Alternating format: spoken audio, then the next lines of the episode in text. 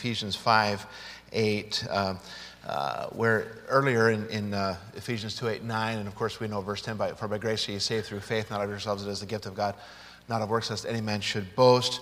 For we are his workmanship, created in Christ Jesus unto good works. Now the good works, um, so Ephesians is, is written to the church members at Ephesus, and and uh, as we do our good works, God, we have a position in Christ, and God wants us to um, have a practice that mirrors the position we have in Christ. Uh, let me illustrate that. Um, so Doctor Strauss, he was teaching uh, first, second, and third John uh, a couple weeks ago, and he, I think it was his wife that years previous had been in the, she, had, she was a nurse. And um, so years and years and years ago, she was a nurse, and, and it kind of uh, struck her as odd that the nurses during their break would sneak out the side of the hospital and go have a smoke break. So how odd to see a bunch of people that are healthcare professionals say, we're going to take our break and go over there and smoke. Um, it, it's just like, wait a second, wait a second. Your practice doesn't seem to match your position. And that throws me off. Um, it makes me doubt your, your position. Your practice causes me to doubt your position. Um, year, years ago, uh, uh, down the road, the hospital down the road was they they were, they were going to review their, their abortion policies, and they said, "Hey, we're going to open it up to the po- to the public to come in, um, and uh, to to just we're, we're reviewing it. The public, you can come in and say a few words. We want to hear what you all have to say." I remember going down there, and I wish I was more eloquent. I was, uh, you know, but but the one thought I had was, "You're a hospital." Your job is supposed to be preserving life, not taking it. Which is it? Um, so because you are this institution, this is what you should be doing, a, a practice that matches your position. So again, uh, Paul says this to the church at Ephesus, and again, we we just saw the the idea of, of uh, uh, the the... Uh, created in Christ Jesus unto good works, uh, he says uh, in verse in Ephesians five eight, for ye were sometimes darkness, but now are ye light. So you have a position. God's given, you were darkness, but now are ye light. And then he says, walk as children of light. So especially the workers, if you're going to stand up and, and have some sort of a post, a position you fill as, as, a, as a teacher, somebody that sings a song, uh, somebody that sings in the choir, somebody that's in the orchestra, somebody that's going to, uh, to be a, an official worker on a bus, if you're going to stand up as a representative of the Lord in some way at this church, God wants your practice to mirror your position. If you say, I belong to Jesus, and I want you to belong to him too, well, what does it mean to belong to Jesus? We should be able to see that. So we have worker requirements.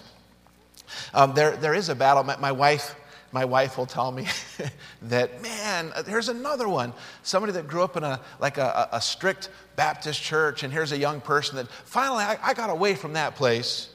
I got away from that place. They're so pharisaical there. You can't even serve God unless you keep a bunch of rules. And I, that's out there. And so I thought it'd be a good idea to just to really quickly say, why do we have worker requirements? Uh, and, and so, because our young people are like, why do we? Well, that you can't even serve God at that place, a bunch of Pharisees. Uh, well, again, because God wants our position and our practice to mirror one another.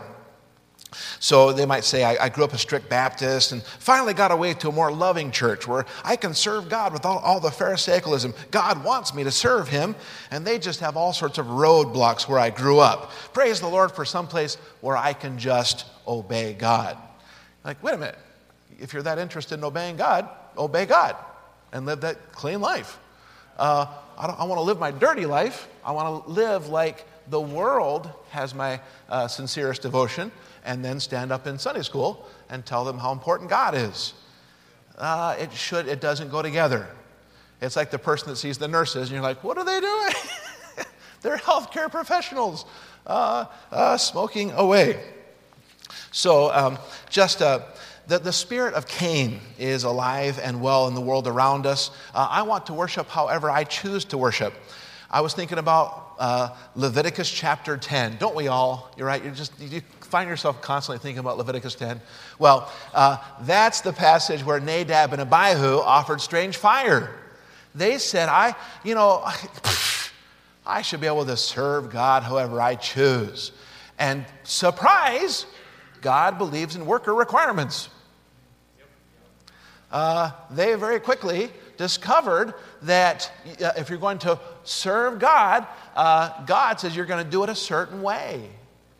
Uh, and they and they offered that strange fire and they were consumed. So the Bible teaches worker requirements uh, uh, for those who preach, teach, serve, uh, sing. Uh, even in the, in the same book, in, in Ephesians, when it says singing, there in Ephesians five, we're right there, huh? Uh, Ephesians five nineteen, speaking to yourselves in psalms and hymns and spiritual songs, singing. And so even singing, he's writing to church members, hey, you should be singing. You should be singing. But before he says that, what does he say? Before he talks about singing, before, uh, be filled with the Spirit. And that means under the control of the Spirit. Uh, the Spirit is controlling you. And so again, he's speaking to church members. So if, if you're up here, we should say, oh, that, that was such a blessing. Those things that they sang about, they're not just uh, singing words, they're living out those words that they are singing. What a blessing. And of course, we all, we all sing aspirationally too, don't we? I surrender all. It's like, Lord, I, I need to surrender all. You know, I need to constantly ask what that means and, and Lord, make sure that I'm surrendered in those areas. What about a pastor, right? Does God have workers uh, requirements for a pastor? Can't just, I mean, I mean, preaching. I mean, pre- just declare, you know, important things from God's word. God has qualifications for a pastor, doesn't he? The pattern is there. If a pastor is going to stand up in front of a church, if I'm going to be your pastor, there are qualifications I am held to. Why? Can't you just stand up? No, you can't just. God has qualifications. If you're going to be a representative of me in a church setting, I want you to hold yourself to certain requirements. Um, now, we have uh, we, we also have the idea of graduated requirements, because let's say there's uh, uh, let's say there's a high schooler. Boy, he, he feels called to preach, and, and we're excited, and he's he's obedient to his mom and dad, and and and he, and he has a good testimony, and we say, hey, we're going to have this special New Year's whatever service. Why don't you preach for us? Well, he he doesn't meet all the requirements, does he? He's he's a novice to some degree, but he's not going to be the pastor. He is going to preach. So we have uh, kind of graduated requirements. So, uh, we want him to fulfill some of them. We have graduated uh, so he can get up and maybe uh, just say, hey, the Lord laid this on my heart. Ah, that was such a blessing. He's not the pastor. But there's an area where they're, they're able to step into certain roles on their way to those areas of becoming less of a novice and that type of thing. Graduated requirements, a place where new believers can start to step into something and start to serve. And And then even direction becomes a big part of that. What direction are they going? If if they've taken steps in the right direction and, and, and we're, we're saying, hey, well, you can serve here, you can serve here. But all of a sudden they're, they're going the other direction. It's like, whoa, whoa, whoa, wait a second. You're going the wrong direction now. Direction is taken into account. So uh, women will say, I have good things to say. Why can't I be a pastor? Right? And women do have good things to say. I am married to one, and she has wonderful things to say. Uh, she'll say, hey, can we talk? Um, like, ah, I like talking with you. Uh, and she has good things to say, but but she's not going to be the pastor. Uh, God has requirements. And, and so, well, I have good things to say. That's all that matters. It's not all that matters. God has requirements for different posts that you'll occupy at a, at a church. Um So why have worker requirements? One, primarily, God wants us to. Um, and, and secondly, in, in, in that, uh, we should practice what we preach, shouldn't we? Uh, that idea. Sadly, we do live in a world where people want to go to churches where the pastor doesn't hold himself to the truths, um, then the people don't feel pressured to do it themselves. But praise God for this church, where you want your pastor holding himself to the truths, because you want that pressure on you as well.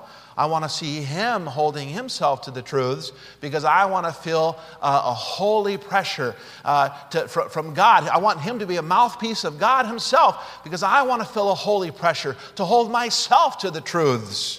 And I praise God for that desire here. But, but continually ask God to help cultivate that desire. What about deacons? Uh, deacons, diakonos, the idea of serving, right? And you say, well, sir, well, sure, pastors, if you're going to pastor, you should have requirements. But if I'm, I'm just serving, I'm, I'm just serving. Believe it or not, there's the there's the, the pattern there too. God wants servants that that are going to serve in, a, in that church setting uh, to hold to requirements. Uh, the de- deacon, uh, the deacon that is uh, serving in a church, a gift to the church, a help to the pastor, and God has qualifications for those servants as well. What? I can't even serve without having to hold to a set of, right? It matters to God. God wants us, and, and so uh, it's important. Those who serve must uh, meet some qualifications. And again, we have some gra- graduated as, as somebody is, is saved and coming along. And I want to, well, okay, here's, here's some things you want to hold to, because worker requirements matter to God. So again, why uh, in the area of service, why have requirements? Because God wants us to. And uh, he wants us to have a life that backs up what we're saying. I was even thinking about this verse uh, in, in teachers. So uh, if you're if you're going to teach, um, what do they say? Your your walk talks, and your talk talks, but your walk talks louder than your talk talks. Uh, and so even even teachers, God doesn't want somebody just with the ability to teach, but he wants a life that backs up the lessons that are being taught, right? Uh, listen to this verse and see if you can, uh, I'll stress some words. Second Timothy two two, and the things that thou hast heard of me among many witnesses, the same commit thou to faithful men, who shall be able to teach others also. So, who shall be able to teach? They'll be, hey, I'm going to, hey, I'm going to find someone that will be able to teach. But is that the only thing that was in there? Find someone that's able to teach? Or was there something else in there? The same commit thou to faithful men. Um, I was reading Doctor Sorensen on this. Paul had taught Timothy carefully and diligently in the past. Now, as he was about to pass the scene, he instructed Timothy likewise, teach faithful men, who should be able to teach others also. The scriptural method of leadership training is to teach those who in turn have the ability and character to teach others also. So it just makes sense to have a life that backs up what you are saying. Um, uh, God wants us to uh, uh, have uh, th- these things. So it really is quite simple, isn't it? The world can phrase things in such a way, they're like, yeah, what in the world? Why do we have, why do we make it so hard on people to serve? It really isn't that hard. Live a life that's pleasing to the Lord, and then jump into ministry. Um, it's, it's a wonderful thing. It's a wonderful thing. So there there were, those nurses who were out smoking, the healthcare professionals, right? Um, out there, it's like, oh, that, that, why? What do you care what they do on their break? What do you care what they do? I, I'm sorry, I just do. It's a practice that does not mirror the position they hold.